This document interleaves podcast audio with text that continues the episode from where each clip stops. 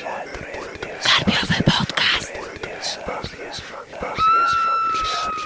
Witam Was wszystkich bardzo serdecznie w kolejnym odcinku Karpiowego Podcastu.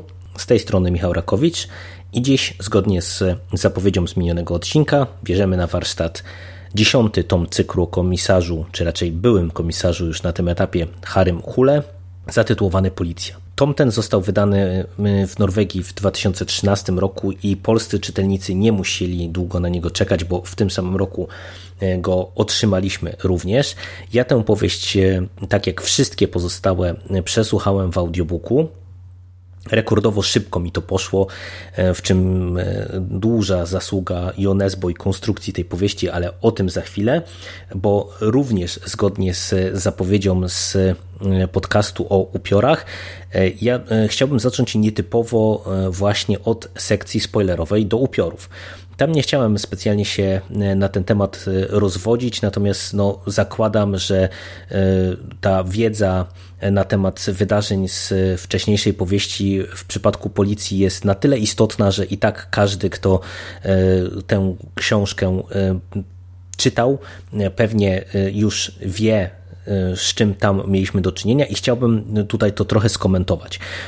Jak zapewne pamiętacie, konkluzja tomu zatytułowanego Upiory była wyjątkowo gorzka i wyjątkowo brutalna, bo Harry Hole jednak dowiódł, że to Oleg Fauke jest odpowiedzialny za śmierć Gustanha Hansena, co doprowadziło do konfrontacji pomiędzy oboma panami. No i Oleg postrzelił Harry'ego Hole, który, no jak nam się wydawało, został postrzelony ze skutkiem śmiertelnym. Dostał trzy strzały, no i powieść zostawia nas w takim totalnym zawieszeniu. I ja naprawdę z perspektywy czytelnika całego cyklu powiem Wam, że dla mnie to zakończenie było fenomenalne. Ono było bardzo szokujące, nawet nie tyle dlatego, że to Oleg okazał się być mordercą, dlatego, że w sumie ta zabawa w kotka i myszkę pod tym kątem nie do końca się Nesbø udała i wydaje mi się, że można było dosyć, dosyć szybko dojść do wniosku, że to Oleg jest winny. Natomiast wiecie, od konkluzji, że to Oleg odpowiada za śmierć Gusta Hansena do tego, co finalnie dostaliśmy, czyli tej konfrontacji z Harrym i postrzelenia przez Olega, naszego głównego bohatera całego cyklu, no to to już było mega zaskakujące i wydaje mi się, że to się naprawdę dobrze wpisywało w ten taki fatalizm, który bije z wielu tych wcześniejszych tomów. No jednak Harry Hole no jest taką postacią, do której tego rodzaju zakończenie, no w sumie nie ma co się czarować, zakończenie negatywne pasowałoby idealnie. Wiecie, to jest też tak, że z mojej perspektywy, wiedząc oczywiście, że mamy kontynuację już w postaci dwóch nawet tomów, no to ta postać nie zginie i gdzieś tam troszeczkę może ten szok związany z tą, tą domniemaną śmiercią Harry'ego Hole był mniejszy, ale i tak na mnie to podziałało i tak uważam, że to zakończenie naprawdę było mocne i szokujące i ja przystępowałem do lektury Policji ze sporymi obawami, jak w tej chwili poradzi sobie Nesbø z tym przywróceniem Harry'ego do życia, jak sobie poradzi z rozpisaniem wątku Olega i Rakel, z czym tutaj będziemy mieli do czynienia i chciałbym od tego też zacząć, może bez jakichś wielkich spoilerów. Uważam, że poradził sobie z tym bardzo średnio. Jeżeli miałbym wskazać jakiś minus Policji jako tomu, to jest właśnie kwestia Olega, kwestia Rakel i rozpisania całego tego wątku na linii Harry oraz rodzina Fauke.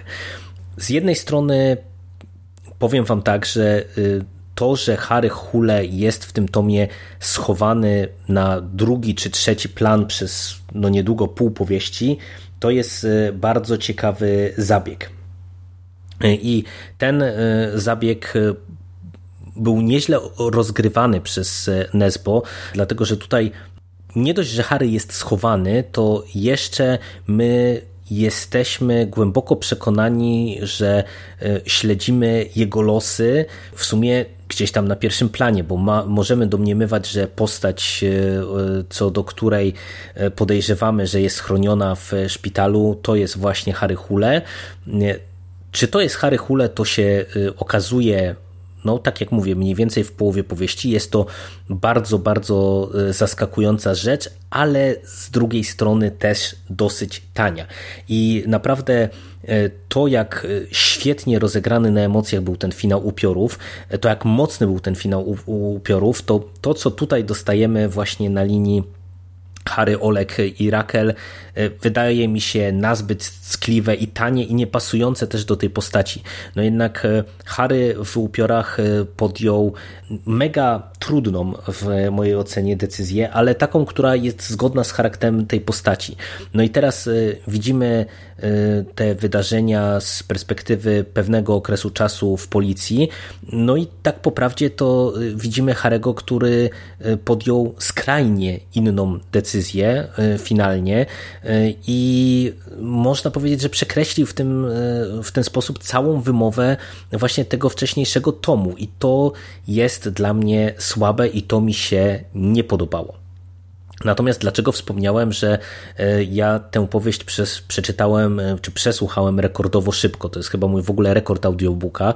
To jest oczywiście standardowo dosyć długa książka, ona chyba ma tam około dwadzieścia godzin, a ja ją przesłuchałem dosłownie w kilkanaście dni, nie wiem, tam w dziewięć dziesięć dni i to jest zasługa konstrukcji tej powieści. Tutaj fabularnie mamy do czynienia z seryjnym mordercą, który ściąga policjantów na miejsca niewyjaśnionych spraw, przy których kiedyś pracowali i morduje ich w bardzo brutalny, bestialski sposób, wykorzystując jakby analogiczne postępowanie jak w przypadku tej nierozwiązanej zbrodni. No i my nie wiemy przez długi okres czasu, co powoduje tą postacią, dlaczego ona poluje na policjantów, jaki ma to wszystko związek z niewyjaśnioną sprawą, czy z tymi niewyjaśnionymi sprawami, bo to są sprawy, które wydają się początkowo być nijak ze sobą niepowiązane. I ten wątek jest prowadzony naprawdę bardzo dobrze. Ten, to jest z jednej strony bardzo ciekawa historia i wiecie, to jest naprawdę brutalna opowieść. Tutaj wracamy do tego Nesbø, który się kręci wokół seryjnych morderców. Schodzimy z tego poziomu ulicy, który mieliśmy w upiorach, z tych wątków osobistych i przeskakujemy właśnie na ten taki thriller, typowy thriller z seryjnym mordercą, ale tutaj to jest naprawdę rozpisywane wyśmienicie i od razu ja wam powiem, że wyśmienicie to jest rozpisane pod audiobooka. To się po prostu tak słucha, że nie można się oderwać i to jest duża zasługa Nesbø, który wykorzystuje tutaj sztuczki, powiedziałbym dosyć tanie, ale niesamowicie skuteczne. Co mam na myśli? Chodzi o to, że Nesbø tutaj rozgrywa wiele sekwencji trochę w stylu Kinga, czyli że prezentuje nam teoretycznie jakieś, nie wiem, zakończenie danej sytuacji, czyli, nie wiem, że wskazuje nam, że tę postać widzieliśmy ostatni raz, albo z kolei odwrotnie, że widzimy czy zakładamy, że coś się zaraz wydarzy, mamy zaprezentowane wydarzenia, które teoretycznie do tego mają doprowadzić albo doprowadziły, ale nagle post factum okazuje się, że myśleliśmy, że śledzimy jedną postać, a śledziliśmy inną postać. I to jest naprawdę rzecz wybitnie zrobiona w tej powieści. To brzmi może trochę niejasno, więc ja pokuszę się o jeden drobny przykład, który postaram się potraktować jak najmniej spoilerowo. Tutaj wracają w zasadzie wszystkie ważne postaci w cyklu, czyli Beatelin, ten psycholog, który współpracuje z Harrym, jego ci współpracownicy z dawni z policji i tak dalej, i tak dalej. No i w którymś momencie okazuje się, że córka psychologa może być w pewien sposób zagrożona. Albo ona, albo jej koleżanki. No i mamy taką dosyć długą sekwencję, na chyba cały rozdział, gdzie śledzimy dwutorowo z jednej strony poczynania Harry'ego, z drugiej strony widzimy naszego psychologa, który no, ma podejrzenia graniczące z pewnością, że coś się stało tej jego córce. No i powiem wam, że ten rozdział czyta się czy słucha się będąc jak na szpilkach. On jest tak fenomenalnie poprowadzony, jest tak rozegrany, że my kilkukrotnie w trakcie tej lektury, tej krótkiej teoretycznie sekwencji będziemy się, będziemy już przekonani, że wiemy, co się stało i że faktycznie na przykład na zmianę córka psychologa zginęła albo nie zginęła, albo zginęła jej koleżanka, albo zginął ktoś jeszcze inny. To jest naprawdę zrobione przegenialnie. To są tanie sztuczki, tym bardziej, że one są w tym przypadku naprawdę nadużywane wręcz, ja bym powiedział, ale przy tej fabule, która jest w sumie dosyć taka, powiedziałbym też kampowa, to może złe słowo, ale no to, to jest taki akcyjniak, taki thriller wyjątkowo, powiedziałbym, pozbawiony właśnie takiego drugiego dna, który często w tych powieściach Nesbø przemyca, nie wiem, tak jak chociażby w przypadku Upiorów czy w przypadku Karaluchów. To jest po prostu dobry thriller, dobra akcja i pod taką opowieść to nam pasuje wyśmienicie. I pod tym kątem, pod kątem tej głównej intrygi naprawdę Policja to jest kapitalna rzecz.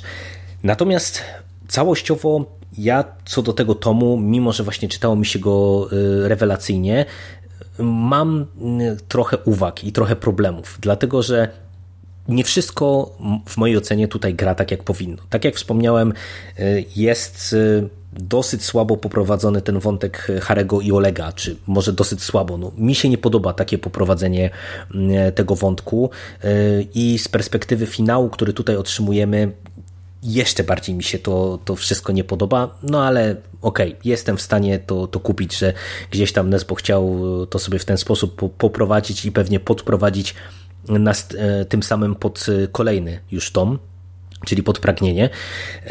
Z drugiej strony mam też problem z niektórymi innymi wątkami. Po pierwsze powraca wątek tego konfliktu na linii Harry Hole, Truls Berntsen i Mikkel Bellman.